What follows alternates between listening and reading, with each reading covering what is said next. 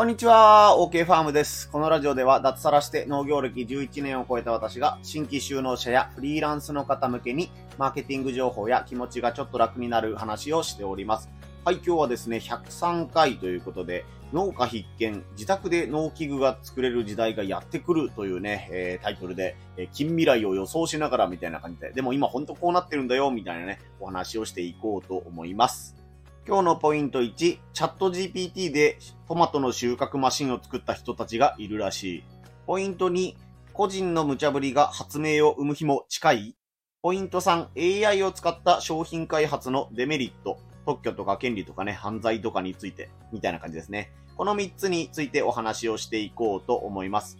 はい、えっ、ー、とね、このお話のことの始まりは、えー、ツイッターを見ていたらですね、トマトを収穫する機械がね、えー、作られた、ロボット設計されたそうなんですけども、その設計に、えー、チャット GPT が活かされているというね、ニュースが流れてきまして、えー、ね、チャット GPT とか AI が好きな僕は、えー、喜んでその記事を見に行ったということがね、ことの始まりです。まあ、まだあの、さすがに個人のレベルではなくて、えっ、ー、と、デルフト工科大学っていうところと、スイス連邦工科大学っていうね、えー、ところがね、共同研究チームみたいなのが、えー、農機具を開発するのに、えー、なんて言うんですか、その開発者の中に、人間がたくさんいる中に、チャット GPT を企画段階から参加させて、ロボットを設計させるのをね、手伝わせたみたいなことになってます。まあね、タイトルではなんかあの、個人農家がね、作れるようになる未来みたいなことを言ってますけど、まあ現時点ではまだまだね、アドバイザー的な一愛になるかなということでね、あの、こんな農機具作ってって言ったらね、はい、これができましたっていうところまではもう少し道のりがね、あるかなと思うんですけども、まあ今の AI の進化の速度みたいなのを、えー、ね、肌で感じていると、これ意外と近い将来本当に実現しちゃうんじゃないのっていうふうに思ったので、えー、その内容について少し深掘りしてみようと思います。はい、まずポイント1です。チャット GPT でトマト収穫マシンを作った人たちがいるらしいということでね、さっきのおさらいになるんですけどもね、えヨーロッパの方だと思うんですけども、大学の研究チームが農機具の開発に、えー、企画段階からチャット GPT を、え導入してみた、その結果というお話なんですけども、まあなんかこれびっくりしたのが、そのトマトの農機具を作ろうと思ってね、収穫マシンを作ったんじゃなくて、えどんな機会があったら人間に役に立つと思いますかっていうところからね、チャット GPT に聞いてるみたいなんですね。で、まあ、あの、作業効率とかね、なんか、も、収益性？どの野菜が儲かるかみたいなね、チャット GPT の AI の中にあるデータから算出して、なんかトマトのこんな機会あったらいいんじゃないんですかっていうね、あの、元々のコンセプトみたいなところも、えー、この AI が考えてくれたっていうところがまずすごいなと思ったんですよね。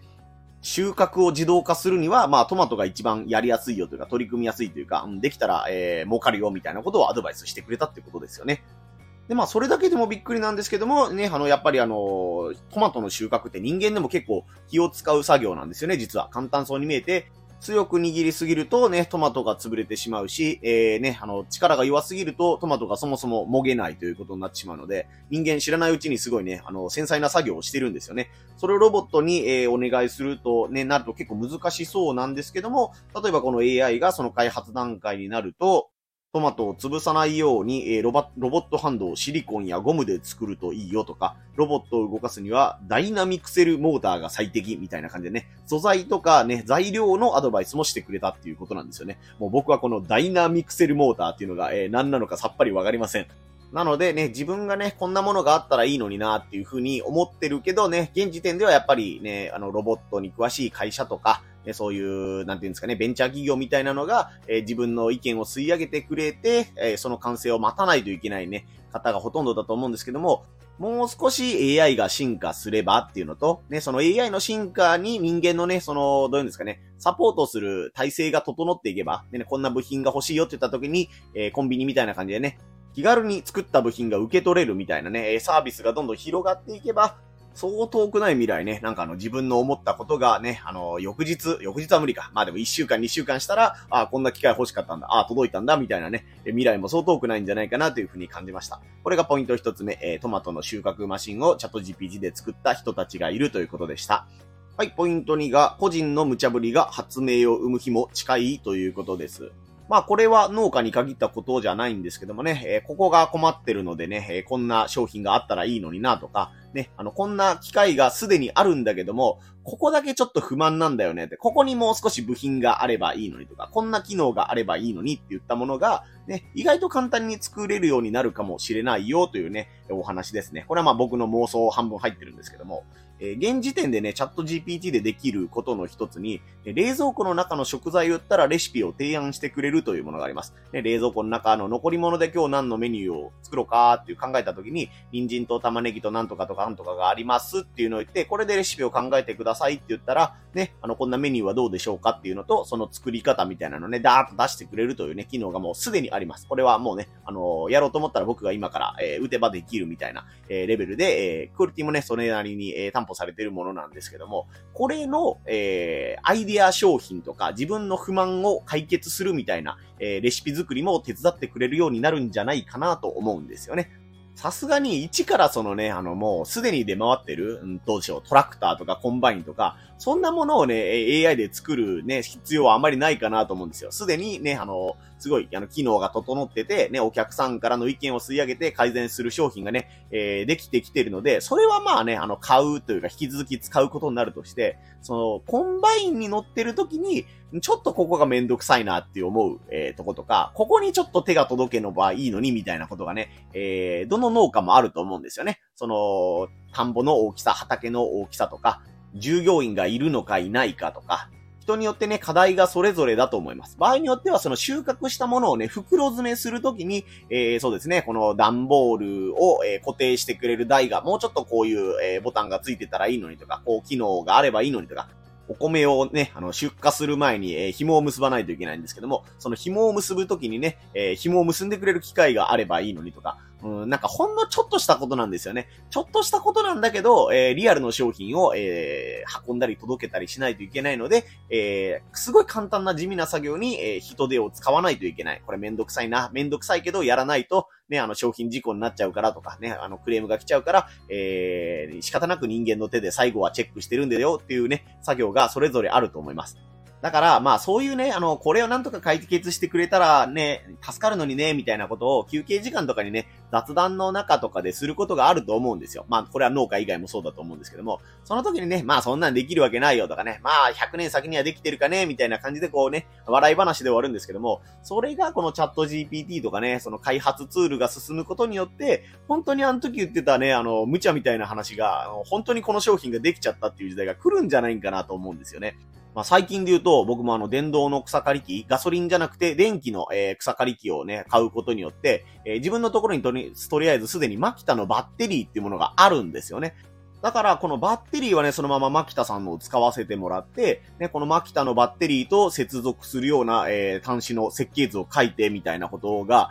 えー、できるようになったら、ね、自分はそのバッテリーの部分は、えー、今あるものを使いながら、そうですね。さっき言ったあの、米袋の、えー、紐を結んでくれるマシンみたいな ものを作ることもできるようになるんじゃないかなと思うんですよ。まあ僕はあんまりお米を作ってる農家じゃないので、ね、あの、プロの米農家からしたら、いや、その機会もうあるみたいなことを、ね、言われるかもしれないんですけども、まあ、米袋は例にあの出しただけで、そんな感じで自分が日常でここ地味にちょっとこも困ってるんだよねとかね、あとちょっとここが物足りないなみたいな。でもわざわざ機械買うほどじゃないよねっていうものが、自分の作業場のサイズに合わせてとか、自分の出荷してる段ボールに合わせて、袋に合わせて、商品に合わせてみたいな感じで、で自分が欲しいぴったりのそのものが、えー、自分で作れるようになるんじゃないかなと思います。まあ、あの、エクセルで言うとね、あの、表計算のエクセルですね。あの、なんか、関数っていうのがあるじゃないですか。あの、if なんとかかんとかかんとかとかね、sum なんとかとか、ね、vlookup なんとかとかいうのが、あれ書くのすごい大変じゃないですか。で、今までだったら Google で調べて、ね、あの、これの何を入れて、ここにセル何本入れてくださいみたいなことをやらないといけなかったんですけども、今もうチャット GPT に聞いたら、これとこれを求めるための関数をね、教えてって言ったら、そこに、はい、こちらです。これをコピーしてくださいっていうのがバーンって出されるようになってるんですよ。すでにですね。なので、その感じで、えー、さっき言った、あの、こういう機械を作りたいんだけども、どういう設計図書いたらいいっていうのを言ったら、えー、ね、こういう設計図はどうですかっていうのが、えー、出してくれるように今後なってくるんじゃないかなと。さっき言ったあの、トマトのね、収穫マシーンもね、あの、この、その場合はこのモーターがいいですよとかね、このシリコンのこれを使ったらいいですよみたいなことを提案してくれるように、なんかそのね、回路がどうとか設計図がどうとか、こういう部品がいりますよみたいなね、さっきの例で言うと、あの、冷蔵庫の残り物でレシピを作るみたいな感じで、えー、ね、このね、この、この機械を作りたいんだったら、この部品を用意してくださいっていうものがあったりとか、もう少しね、開発が身近なものになるんじゃないかなと思います。まあ大体ね、農家とかね、あの、近所の、なんか、どういうんですか、板金が上手なおっちゃんとか、ね、あの、機械に強いおっちゃんみたいなだったら、あの、壊れた部品とかでね、あの、まあ、これも廃盤になってるんで、もう注文できないんですよっていうのがあったら、結構自分でね、あの、鉄板を曲げたりして部品を作るおっちゃんとか結構いるじゃないですか。農機具屋さんじゃなくて、個人なのにやってるおっちゃんみたいなのがいたりするんで、そういう人がね、なんかそういう文化をどんどん、あの、作っていってくれるんじゃないかなというような予感がしています。まあ、あとは本当にそのね、個人で、えー、そういう商品開発というか、あの、アイディアとかが出せるようになったら、えー、それに対してのね、あの、関連会社みたいなのもどんどん増えてくるんじゃないかなと思います。あの、今で言うと、なんかね、自分のデザインした、えー、イラストを T シャツに入れて届けてくれるすずりっていうサービスがね、あったりしますよね。自分はもう絵を描いて、こんなサイズにしてくださいっていうのを、えー、インターネット上で、えー、申し込むだけで自分の商品としてその、えー、私のオリジナル T シャツがここで買えますみたいなことができるサービスがあったりするので、それのね、なんていうかあの、個人の機械開発版みたいなのが、え、どんどん進んでいくんじゃないかなと思います。多分すでに今 3D プリンターっていうね、あのー、自分でプラスチックとかの樹脂みたいなものを部品で設計図通り組み立ててくれるみたいなね、サービスがあるので、多分あれをね、あの、自宅に届けてくれる、あの、設計図を書いたら、えー、本ちゃんの商品が届いてくれ、届けてくれる、えー、自分は 3D プリンターを持ってないんだけど、3D プリンターでできたものを受け取れるっていうサービスはすでにあると思うので、まあ、それのもう少し複雑化した、なんていうんですかね、えー、農家で言ったら、あの、農機具のサポートアイテムを作ってくれるとか、作業場のお困りごとを解決アイテムみたいなのを設計図を送ったら、それを作ってくれるみたいな。自分のところにはその作る機会はなくても、えー、なんていうんですかね、欲しい商品が作れるみたいな事態が来るんじゃないかなと、妄想半分なんですけども、えー、これは確実に来るなというふうな予感がしています。はい、これが二つ目が、えーと、個人の無茶ぶりが発明を生む、生む日も近いということでした。はい。三つ目が AI 開発のデメリットということでね、えー、権利とかね、えー、特許とか犯罪とかそういうところについても、えー、考えてみてみようと思います。まあ、あの、これはあの、機械開発じゃなくてね、あの、すでに文章生成の時点でも言われてるんですけども、AI っていうのがね、基本的に犯罪に利用できないように、いろいろとセキュリティがかかってます。僕も実際チャット GPT にですね、えー、友人に復習したいので、えー、その方法を教えてください、みたいなことを聞いたらですね、あの、それは、あの、やってはいけないことです、みたいなね、えー、ことを言われてですね、何回も聞いてるとですね、あのカウンセラーにあなた相談に行った方がいいと思うので、みたいな感じでね、話をずらされたりとか、ね、あの、メンタルを整えましょう、みたいなことね、言われたりするんですよね。なので、えー、年々ね、あの、悪用ができないように、今後もセキュリティがどんどん厳しくなってくるでしょうというのが、えー、AI でよく言われていることです。それとさっき言ったね、3D プリンターにしても、えー、やっぱりあの、兵器利用みたいな、3D プリンターの技術を使ったら、えー、銃とかがね、簡単に作れるじゃないかということで、えー、なんかね、日本でもあったのかな海外だったかななんかその実際に 3D プリンターで撃った銃で人が怪我をしたか死んだかっていうニュースがあったので、その設計図の公開をね、停止したみたいなことも昔、ごめんなさい、ちょっとあの、ニュースのそのもののネタを覚えてないんですけども、まあやっぱり 3D プリンターとかね、あの、人間が簡単に開発できることに関していろいろとね、審査があったりとかね、あの制限がかかったりするところもあるんじゃないかなと思います。特にやっぱりあの、農業に携わるね、機械というのは、あの、人が簡単に死んでしまうんですよね。トラクターのね、あの、耕す部分に人が巻き込まれて死んだとかね、トラクターそのものに踏まれて人が死んじゃったみたいなことがあったりするので、使いどころをね、あの、考えていくと、簡単に人が怪我をしたり、ね、あの、死んでしまうよねとか、あの殺傷能力がある農機具っていうのが結構多いので、開発がスムーズにできるよっていうことをね、手放しでどんどんやれやれと言ったら、ね、どこかのタイミングでね、あの、農業機械を作りたいんですと言いつつ、えー、犯罪に使用されていたみたいなことが、えー、今後出回ってくることもあるじゃないかなと思うので、手放しで喜べるというかね、あの、何でもどんどん作れという感じにはならないかなと、どこかで色々と制限がかかってくるんじゃないかなと思います。まあ、あとはこれはね、あの、プラスの面、マイナスの面、両方あるんですけども、特許とかね、権利に関するところが、そのチャット GPT っていうものを開発段階とかで使っていたら、えー、権利はどこに、えー、所属してしまうのかっていうのが、いろいろと考えないといけないかなと思います。ま、プラスの方で言うと、ね、こう、ね、居酒屋の雑談とか休憩所で話していた、こんなものがあればいいのにねっていうものをチャット GPT を使うことによって、うわ、これ本当に商品化できちゃったよってことになったり、うわ、この仕組みを考えたのすごいねっていうことになったら、それを特許としてね、取得することができるようになるということで、ね、あの、井戸端会議が特許が生まれちゃったっていうケースがね、どんどん増えてくるんじゃないかなとは思います。ただ、これがね、AI の知識を借りてっていうことにな、ってしまうと、ね、あの、そのオリジナルのアイデアとしてはどこが出したのかとか、そういったところに対するね、なんか法整備みたいなところが、えー、まだまだ、えー、議論の余地があるんだろうなというふうに思ってるので、もうこれで全部大丈夫です。AI に任せば大丈夫ですという風にはね、まだちょっとなりそうにないかなというか、AI というもの、便利なものが生まれたからこそね、いろいろと法律とかね、えー、周りの認識とか、えー、ルールを変えなければいけないところみたいなのもね、いろいろと出てくるんじゃないかなと思います。とはいえね、やっぱりこういう AI ツールのおかげでね、今まではさっき言ったようにあの、井戸端会議で雑談で終わっていたっていう話が、本当に商品になるかもしれないとかね、ほんまに日常自分たちが困っていることを解決してくれるかもしれないっていうね、えー、希望の光になるっていう人もたくさんいるんじゃないかなというふうに思うので、個人的にはね、あの、さっき紹介したあの、トマトの収穫マシンをチャット GPT が作ったっていうね、大学の研究チームがやったっていうことは、本当にすごいことじゃないかなというかね、この先楽しみだなというふうに思わせてくれる出来事でした。はい、ということでね、今回は、まあまだ少し先の話かもしれないよね、ということはね、前提の上で、えー、農家必見、自宅で農機具が作れる時代がやってくるということで、えー、ご紹介してみました。